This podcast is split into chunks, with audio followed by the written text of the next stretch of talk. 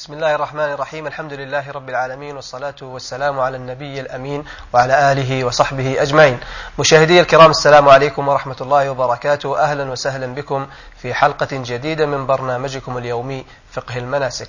ضيف هذا البرنامج هو معالي الشيخ الدكتور سعد بن ناصر الشثري عضو عضو هيئة كبار العلماء وعضو اللجنة الدائمة للبحوث العلمية والإفتاء وعضو هيئة التدريس بجامعة الإمام محمد بن سعود الإسلامية.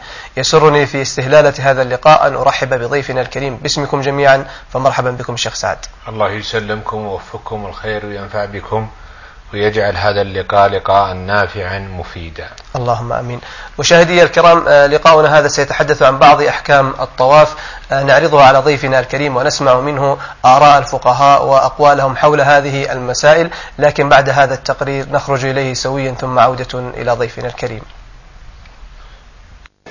طواف القدوم آه، أول ما يجي الحاج يبدأ بطواف القدوم. طواف القدوم أول ما يجي الحاج طوف طواف القدوم. طواف القدوم هو يعني الشخص الحاج أول ما يجي هو مكة يعني يصير يصير طواف القدوم هو أول طواف يعني هو زي ركعتي المسجد يعني تحية المسجد. طواف طواف القدوم هو طواف أول دخول مكة.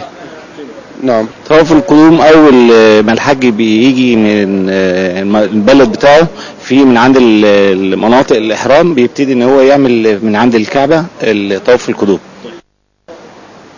أتوقع أنه لا يجوز. لا يجوز طبعا. الله أعلم يعني ما يجوز. لا يجوز ترك طواف الوداع. يجوز بعذر. آه يجوز بس في حالات.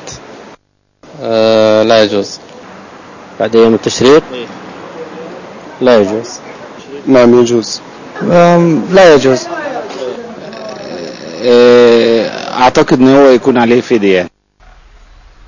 أهلا ومرحبا بكم مرة أخرى مشاهدي الكرام في آه، هذا البرنامج فقه المناسك وفي حلقة اليوم التي هي بعنوان أحكام الطواف.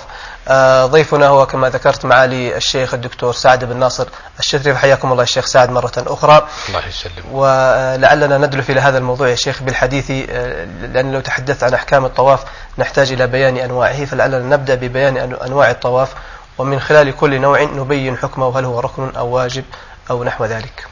الحمد لله رب العالمين والصلاة والسلام على أشرف الأنبياء والمرسلين وبعد. الطواف بالبيت عبادة من العبادات يتقرب بها لله عز وجل. فإن الله عز وجل قد أمر إبراهيم وإسماعيل عليهما السلام بأن يطهر بيته للطائفين. نعم.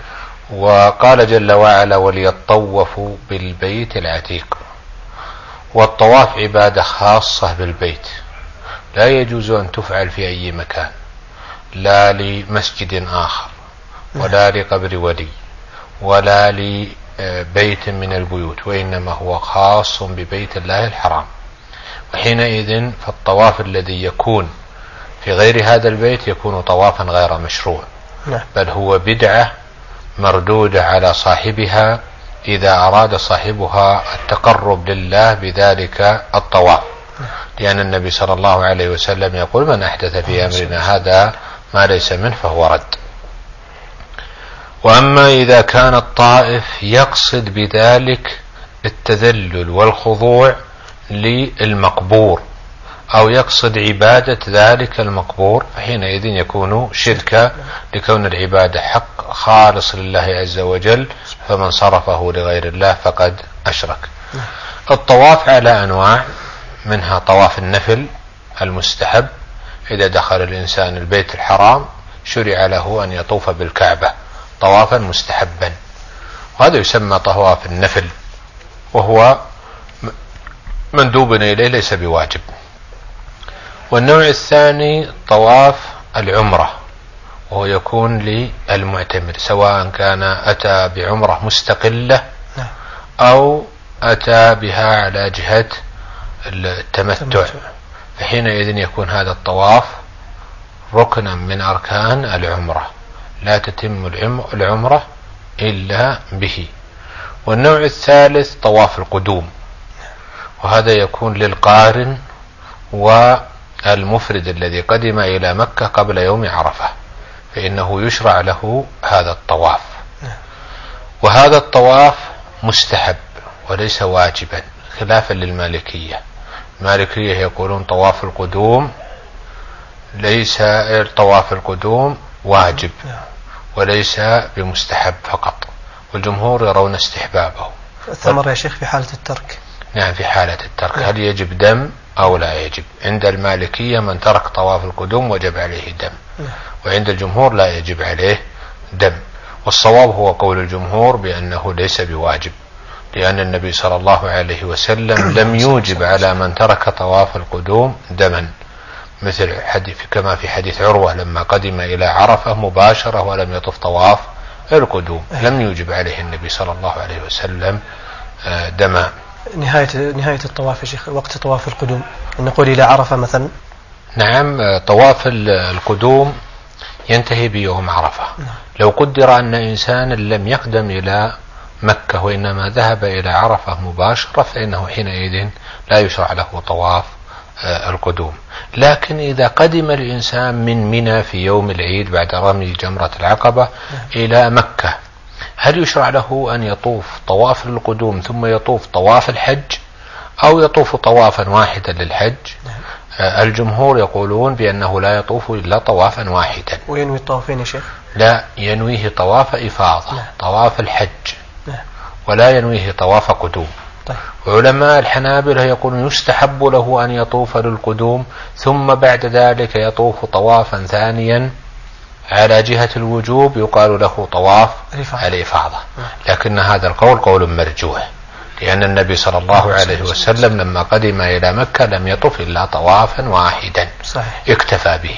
فدل ذلك على أنه لا يشرع طواف قدوم آخر بعد القدوم من يوم عرفة لو قدم يا شيخ قبل يوم عرفة في يوم التربية مثلا نعم. أو قبله وطاف طواف القدوم هل نقول أنه يجوز له ويجزه أن يسعى معه سعي الحج آه الذي يرد الذي يطوف طواف القدوم هو القارن والمفرد نعم. فإذا طاف قارن ومفرد للقدوم جاز له أن يسعى ثم الحج. بعد ذلك سعي الحج نعم. ثم بعد ذلك يسقط عنه سعي الحج ولا يجب عليه سعي آخر لكن بعض الفقهاء يقول بأنه إذا طاف ثم سعى استحب له أن يقلب نسكه من كونه قرانا أو إفرادا إلى أن يكون تمتعا لأن النبي صلى الله عليه وسلم أمر أصحابه بقلب نسكهم من الإفراد والقران إلى التمتع لمن لم يكن معه آه، هدي نعم.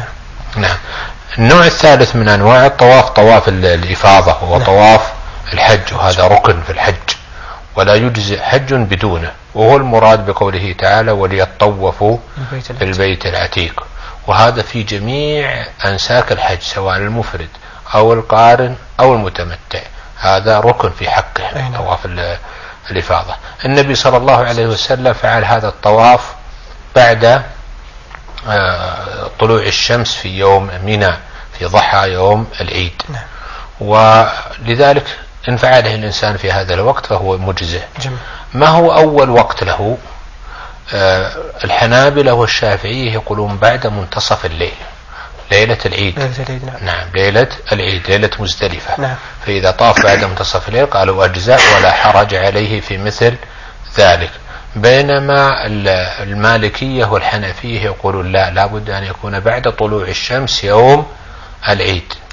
نعم. ولعل الأظهر هو القول الأول لأنه لأن النبي صلى الله عليه وسلم أجاز للضعفاء ومن كان تابعا لهم أن يغادروا مزدلفة بعد منتصف الليل فحينئذ كأنه أذن لهم في أن يفعلوا بقية مناسك حجهم ومنها ما يتعلق بالطواف بالبيت الطواف ال- طواف الإفاضة. يا شيخ بنوا قولهم على القياس أنه قاسوا على الرمي. لا بنوه على اللازم. قالوا يلزم بما أنه أجاز لهم الذهاب من مزدلفة كأنه أو يلزمه يلزم على ذلك إجازة جميع آه، الأفعال التي تكون بعد الذهاب من مزدلفة. الطواف طواف الإفاضة هذا يحصل به التحلل الأكبر الذي يجوز معه الوطن. لكن إلى أي وقت يفعل؟ هذه مسألة يحتاج إليها الناس. آه، لا يجب على الإنسان أن يطوف في في يوم العيد بل يجوز له أن يؤخره ليوم الحادي عشر والثاني عشر. كذلك لو أخره الإنسان إلى الليل لا يلزمه أن يعود فيلبس ملابس الإحرام مرة أخرى. كان الشيخ الألباني غفر الله له يفتي بأنه من ترك طواف الإفاضة حتى جاء الليل لزمه أن يعود فيلبس ملابس الإحرام مرة أخرى.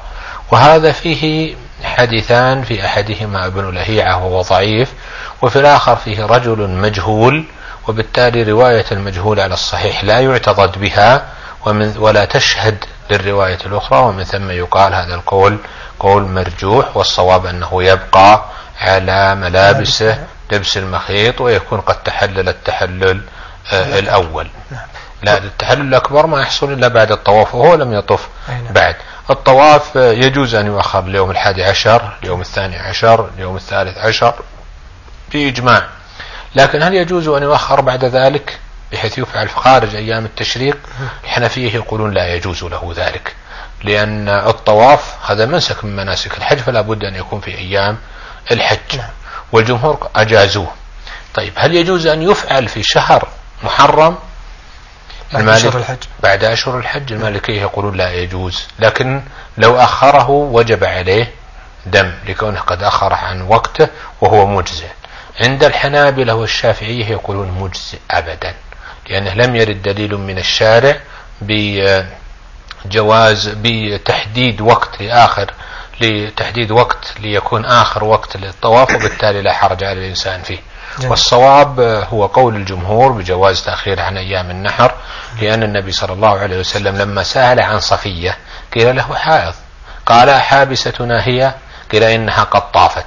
فدل ذلك على جواز أن يؤخر الطواف بعد أيام التشريق لأن هذا كان في صباح اليوم الرابع أو في ليلة الرابع عشر بعد أيام التشريق. الشيخ سعد ترد مسألة وهي الترتيب بينه وبين الرمي الشيخ وبين أفعال يوم النحر الباقي يعني الترتيب المشروع لهذه الأعمال نعم. بين الحالق والرمي. نعم. النبي صلى الله عليه وسلم قدم أولا الرمي ولذلك قالوا تحية منى الرمي. ثم بعد ذلك حلق بعد ذلك نحر. ثم بعد ذلك حلق ثم بعد ذلك ذهب إلى البيت فطاف. طيب. لكنه قد سئل عن هذه المسائل تقديما وتأخيرا فقال افعلوا ولا حرج. ولا حرج. وحينئذ لا إشكال فيه. لكن المسألة المتعلقة بالطواف هي أن الطواف يجوز أن يقدم على الرمي على الصحيح بحيث يذهب الإنسان من مزدلفة إلى الحرم مباشرة فيطوف ثم يعود إلى منى فيرمي ويحلق. لا حرج عليه في مثل ذلك هذه المسألة المتعلقة بالطواف. لكن يلاحظ أن هذا الطواف طواف الإفاضة لا يكون إلا بعد يوم عرفة. يبقى النوع الأخير اللي هو طواف الوداع. نعم. طواف الوداع هذا يكون في آخر المناسك قبيل سفر الإنسان. لو أخر الإنسان طواف الإفاضة لقبيل سفره فطاف وسافر حينئذ يسقط عنه طواف الوداع.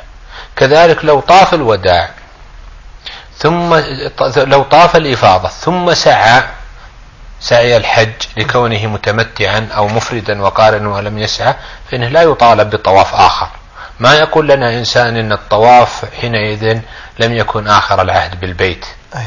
لماذا؟ لأن السعي تابع صحيح. للطواف مثل سنة الطواف ولذلك ورد في الحديث أن النبي صلى الله عليه وسلم أمر عائشة أن تعتمر فطافت لعمرتها ثم سعت العمرة ثم سافرت مع النبي صلى الله عليه وسلم ولم تعد طوافا ولم تعته ولم تطوف طوافا آخر للوداع.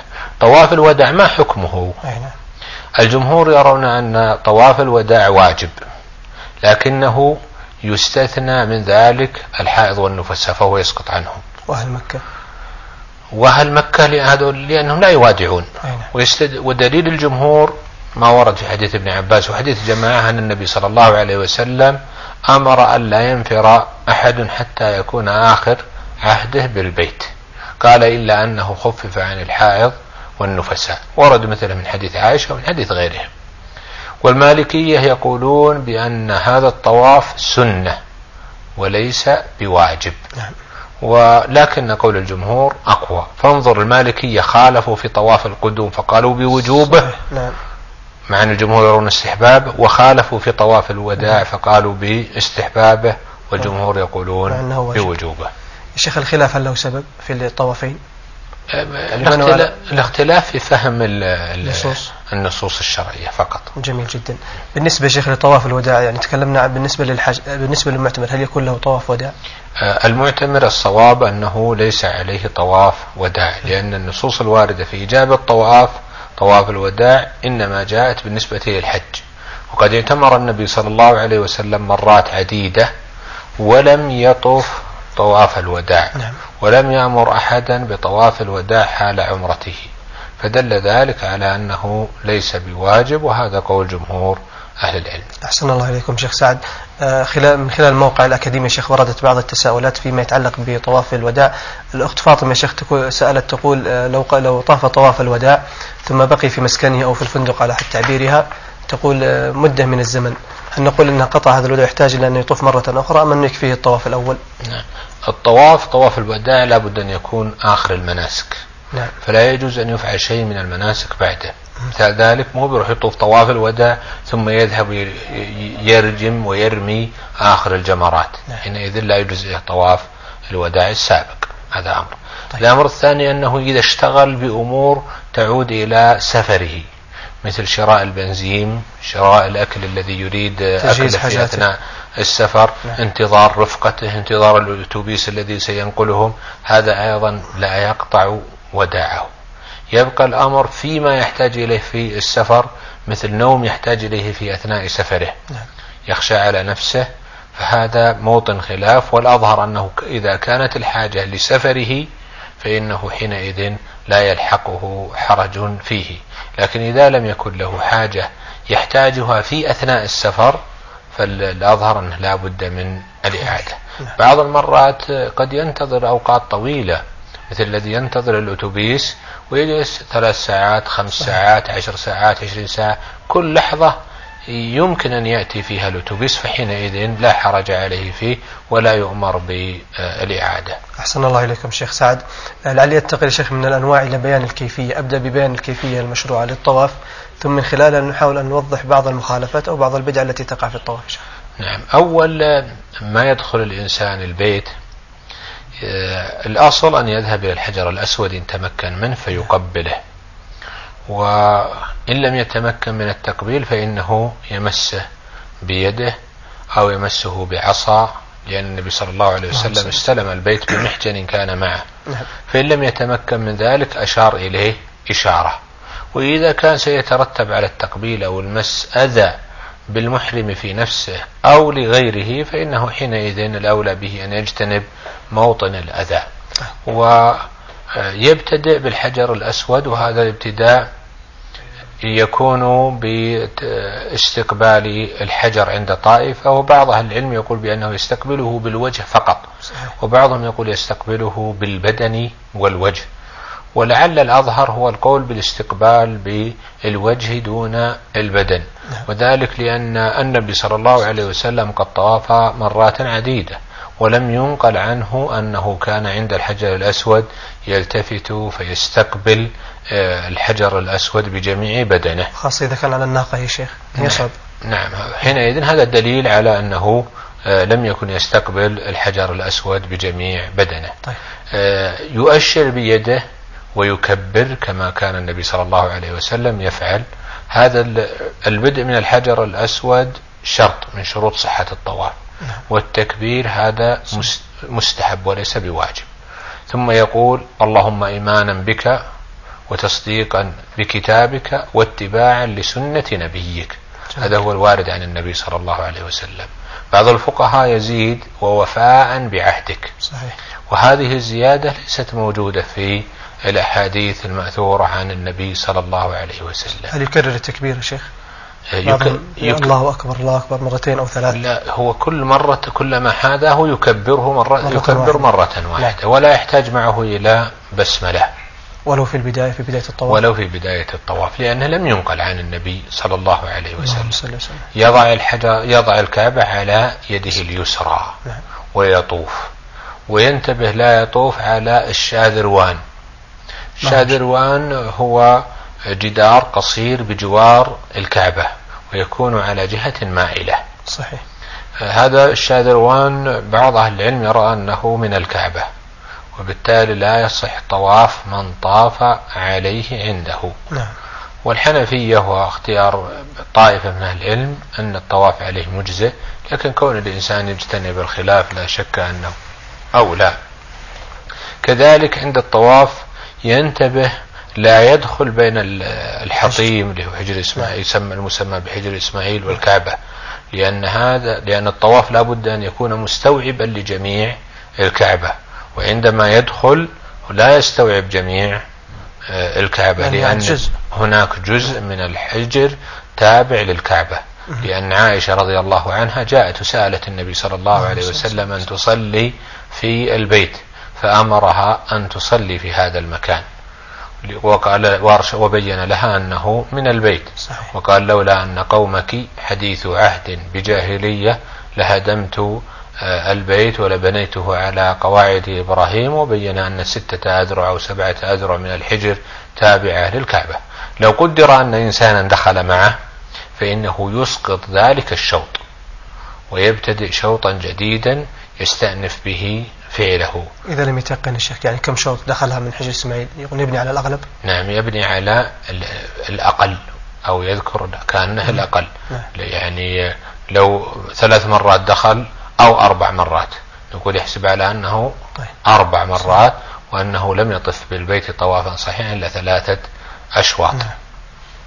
إذا طاف لابد أن يلاحظ أنه أن هذا الطواف لا يؤذي فيه الآخرين لا برفع صوته ولا بالكلام على الآخرين والسب فيهم والقدح ولا بأي شيء من الأفعال وإنما يحرص على التزام الأخلاق الإسلامية والشرعية. بالنسبة شيخ للاطباع والرمل يعني موضعها في الطواف.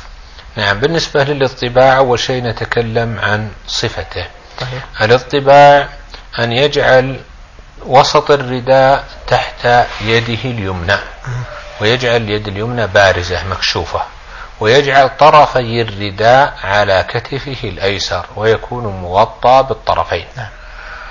وهذا الاطباع لا يكون سنة إلا في طواف القدوم فقط وطواف العمرة. أما طواف النفل وطواف الإفاضة وطواف الوداع فإنه لا يستحب فيها لأنه أصلا يطوف بثيابه كذلك المحرم قبل دخوله للطواف لا يضطبع لأن النبي صلى الله عليه وسلم إنما اضطبع في الطواف. نعم. فمن ثم أول ما يلبس الإحرام لا يضطبع وإنما يجعل إحرامه على كتفيه جميعا ويغطي جميع بدنه. كذلك فيما يتعلق بسنة الطواف عندما يريد الإنسان أن يصلي سنة الطواف بعد انتهاء الطواف فإنه يعيد إحرامه ورداه إلى ما كان عليه قبل ذلك. يغطي كتفيه. ويغطي كتفيه لأنه قد نهى النبي صلى الله عليه وسلم. عن أن يصلي الرجل وليس على عاتقه شيء من ثيابه. أما بالنسبة للرمل فالمراد به الإسراع في المشي وهذا يكون في الأشواط الثلاثة وقد تواتر ذلك عن النبي صلى الله عليه وسلم لكن هذا لا يكون إلا في طواف القدوم أو طواف العمرة فقط. أما طواف الإفاضة وطواف الوداع فإنه لا يشرع فيه في الرمل, آه الرمل. إذا يأخذ حكم الاطباع أن أيضا لا تكون في هذا نعم. الركن هذا آه أيضا هنا مسألة أنه لابد أن يلاحظ أن الفرق بينهما أن الاطباع في جميع أشواط طواف القدوم بينما الرمل في الأشواط الثلاثة فقط. جميل جميل. كذلك بالنسبة لما بين الركن اليماني والحجر الأسود فالرمل اختلف الفقهاء فيه. هل يكون الرمل في جميع الشوط؟ وهذا قول الجمهور وهو مذهب الأئمة الأربعة. أو إلى الركن. وبعض أهل العلم من التابعين وغيرهم يرى أن الرمل لا يشمل ما بين الركن اليماني وما بين الحجر الأسود.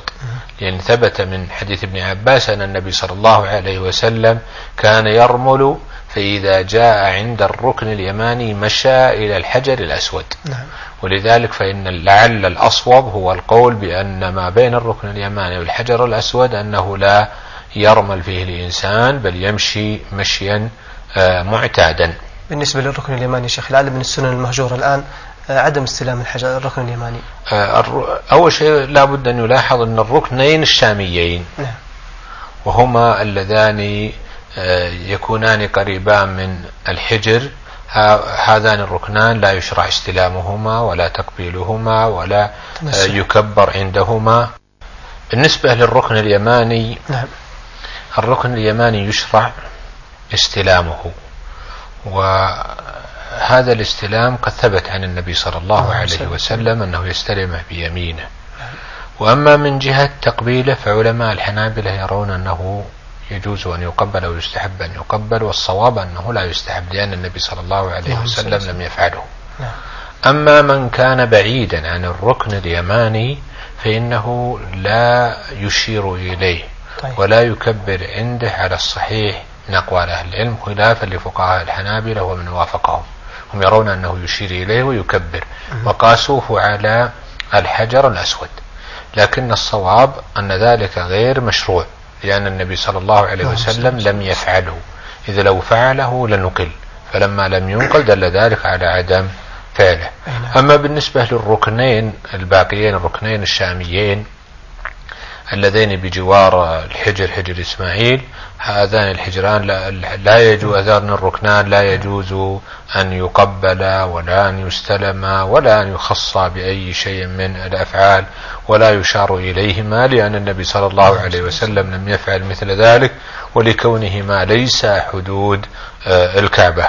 بالنسبة شيخ للذكر عند الركن اليماني نعم. الآية. آه، نعم. بالنسبة لما بين الركنين نعم. الركن اليماني والحجر الأسود يشرع للإنسان أن يقول ربنا آتنا في الدنيا حسنة وفي الآخرة حسنة وقنا عذاب النار. وهذا الذكر ليس بواجب بل هو مستحب. أي نعم. الشيخ سعد ذكرتم خلال الطواف أنه يجعل البيت عن يساره لكن يلاحظ الآن بعض التجمعات أنه قد يعمل مثل الحلقة وقد يمضي معظم الشوط وهو الشيخ البيت خلفه. فهل نقول أنه يقدح في طوافه عندئذ. آه، من كان البيت على جهته اليمنى وعلى يده اليمنى ويمشي على خلف فهذا طوافه ليس بصحيح عند جماهير أهل العلم خلافا لبعض الحنفية وذلك لأنه مخالف لهدي النبي صلى الله عليه وسلم والنبي يقول لتأخذوا عني مناسككم. نعم. هذا شرط من شروط الطواف آه، بالبيت أن يكون البيت على جهته اليسرى نعم. أما لو كان منحرفا قليلا تقدم تقدم جهة اليمنى على جهة اليسرى أو تأخرت فحينئذ لا يكون مخلا بطوافه نعم.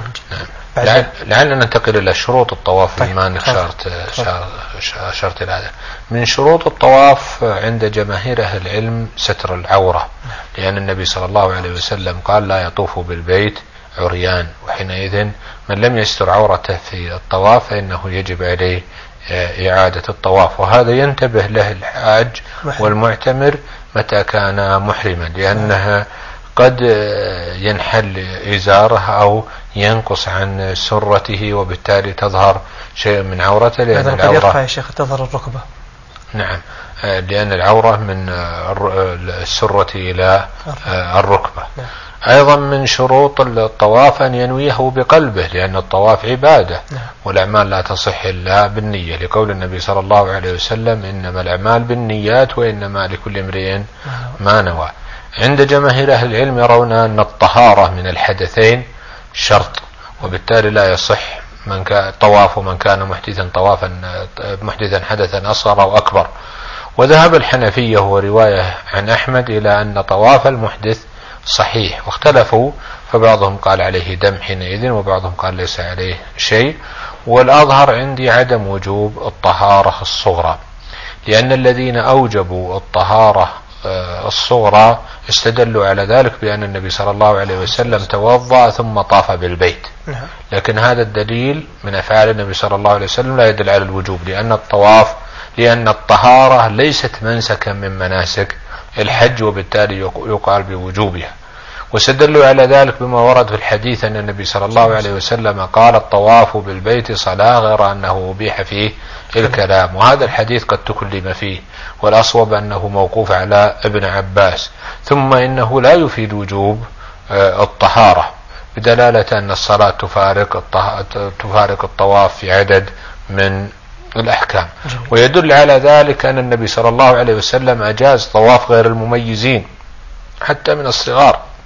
سنة أو سنتين يحمله وليه نعم. ويطوف به بالبيت ويكون طوافا صحيحا لحجه ولم يجب عليه وضوءا لأن الوضوء أصلا لا يصح منه.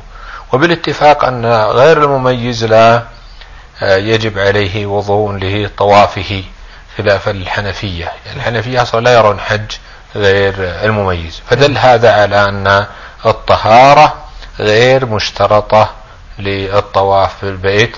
على أصح أقوال أهل العلم. جميل شيخ سعد أنا أشعر أن الوقت بدأ يداهمنا آه، بعد نهاية الطواف يا شيخ آه، ركعتي الطواف لو بينا بعد بعض السنن ونبهنا لبعض المخالفات التي تقع في صلاتها ولزوم ذلك خلف المقام وما يحصل عليه من مضايق أهل الحجاج والمعتمرين.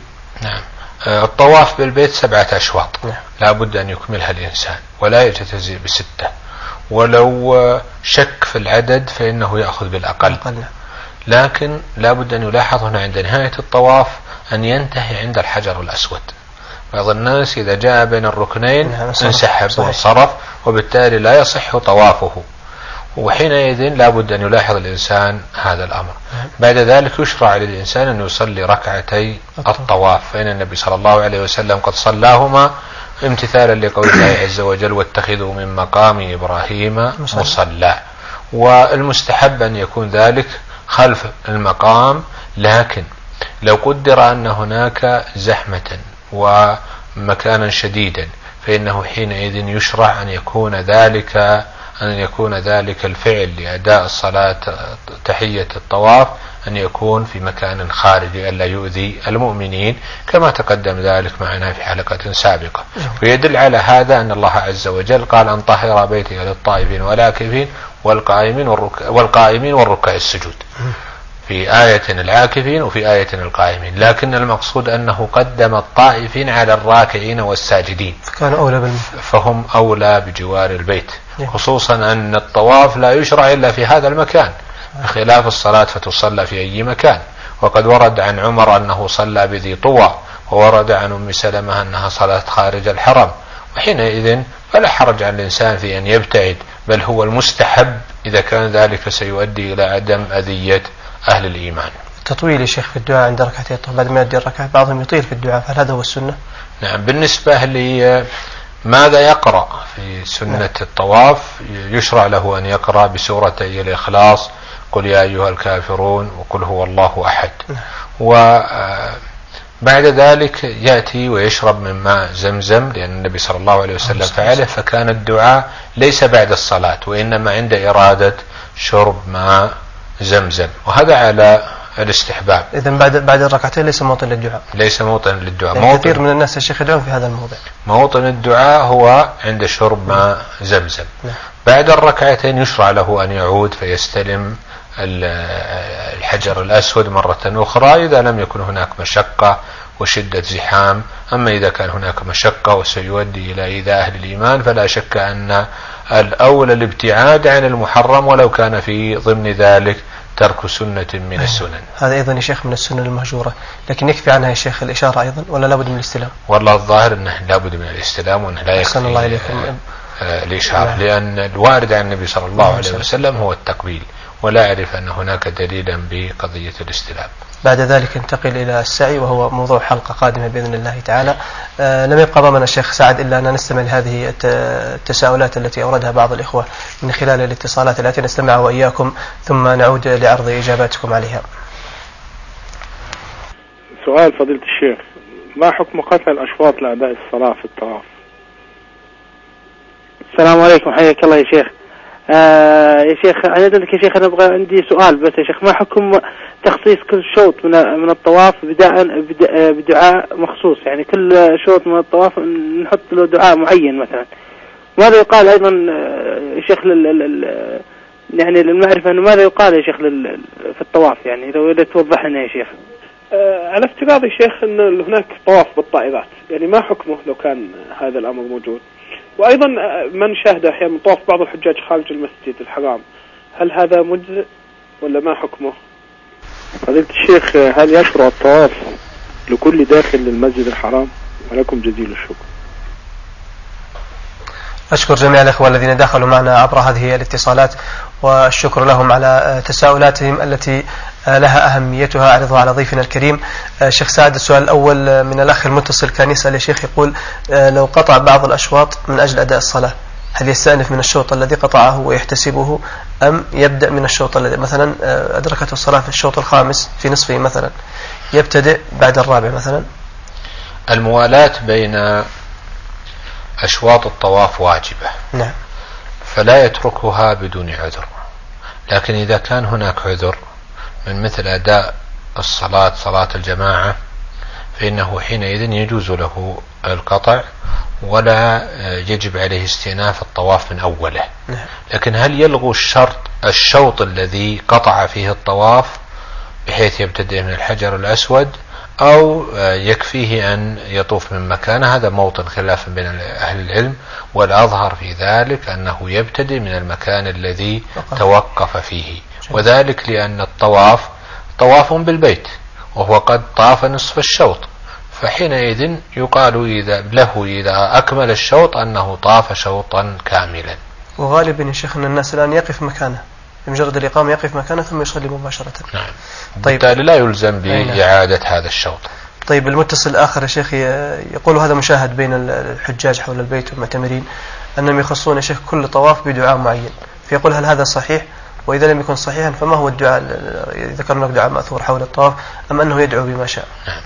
آه لم يرد عن النبي صلى الله عليه وسلم تخصيص مكان من أمكنة نعم. الطواف بدعاء مخصوص إلا ما تعلق ببداية الطواف أن يقول اللهم إيمانا بك وتصديقا بكتابك واتباعا لسنة نبيك نعم. بعد التكبير أو بين الركنين بأن يقول ربنا آتنا في الدنيا حسنة وفي الآخرة حسنة وقنا عذاب النار بالنسبة للأشواط. فدل هذا هذا في جميع الأشواط. نعم. فدل هذا على أن بقية الشوط لا يرفع فيها الصوت بالدعاء لأن النبي صلى الله عليه وسلم لم يرفع نعم. صوته وإلا لسمع كما سمع في هذين الموطنين.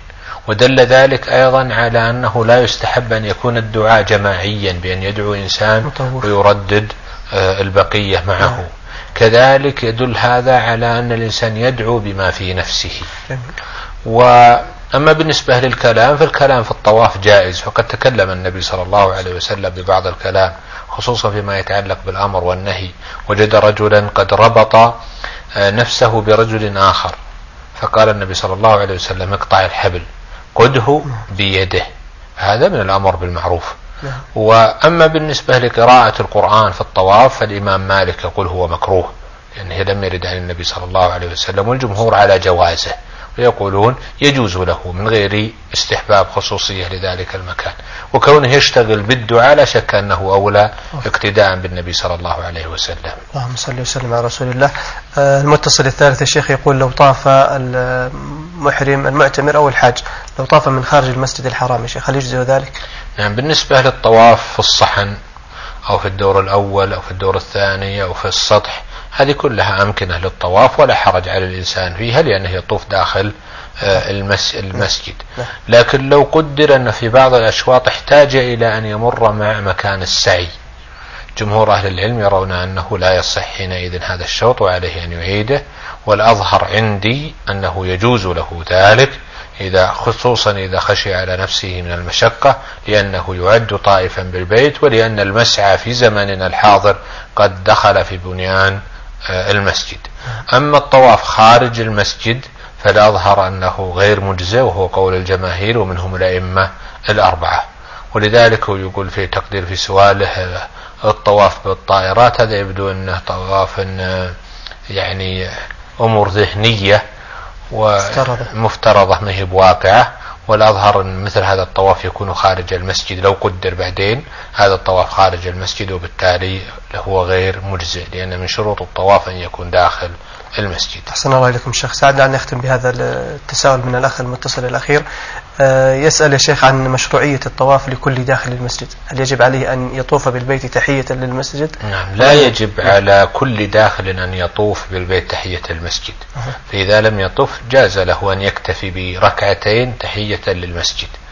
وحينئذ فكون الإنسان كلما دخل البيت يطوف قد يؤدي ذلك إلى المشقة صح. بالحجاج والطائفين والمعتمرين ومن ثم يقال له هذا ليس بواجب وإنما إذا وجد متسعا ووجد ولم يخشى على نفسه ولم يخشى على ولم يخشى من نفسه على غيره فإنه حينئذ يستحب له ولا يجب عليه ودعاء الدخول يا شيخ نفس دعاء الدخول لسائر المساجد. نعم. دعاء الدخول يشرع أن يقال فيه آه، ما يقال في بقية المساجد ولعلنا إن شاء الله نجعلها في الحلقة القادمة. أحسن الله إليكم شيخ سعد وجزاكم الله خيرا على هذا الطرح وعلى هذا البيان. آه، لعلنا آه، يعني نتعلق بالطواف مسألة السيل. لعلها بإذن الله الحلقة القادمة. وإن رأيتم أن ندخل معها مسألة الدعاء نظر لتعدد المواطن التي يحتاج فيها الحاج إلى أن يدعو الله عز وجل وتكون مظنة للإجابة. أختم حلقتي بأن أشكركم فجزاكم الله خيرا وشكرا لكم على حضوركم وعلى ما أبديتم. نسأل الله عز وجل أن يتقبل من الجميع وأن ييسر الحجاج حجهم. ونسأله جل وعلا أن يتقبل منا ومنهم. اللهم آمين. آه، الشكر موصول لكم أيها الأحبة على طيب متابعتكم. آه، لهذه الحلقة يتجدد اللقاء بكم في حلقة قادمة في يوم الغد. إلى ذلكم الحين ابقوا في حفظ الله ورعايته. أستودعكم الله. والسلام عليكم ورحمة الله وبركاته. رجالا ركبانا على كل ضامر. من كل ذي فج عميق أتيناه. نحج لبيت حجه الرسل قبلنا لنشهد نفعا في الكتاب أعدناه. أتيناك لبيناك جئناك ربنا. إليك هربنا والآن ما تركناه. أتيناك